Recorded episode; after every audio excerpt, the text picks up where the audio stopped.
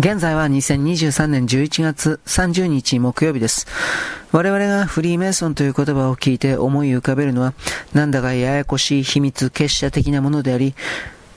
伝えられているものと実際は違うだろう、だとか、そんなものは実際には存在しない、だとか、いろいろな混乱した状態にあると思います。結論から言えば、フリーメイソンという組織そのものはあります、本当に。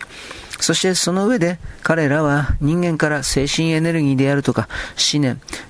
イメージ、性欲、生命などの我々がまだ資源として活用していないエネルギーを抜き取るということができる人々が中に隠れており、そしてそれらの人々が交換条件、例えば悪魔の契約のように、あなたの能力を上げる、あなたに超能力を上げる、みたいな形で、それを唱えてやる代わりに、その人の持っている大体は寿命なのですが、寿命を奪っていく、半分受け取る、などといったことを通じて、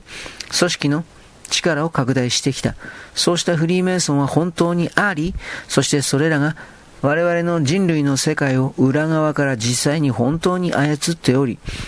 我々人間の文明というものは、これらフリーメイソンの歩みと二人三脚であり、どちらかを分けて捉えることは実はできず、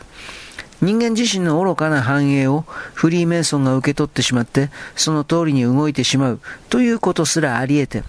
これは人間の中にある異物というよりも、人間の全てに含まれている何かが組織化した、結晶化した、そのような見方も可能だということを言います。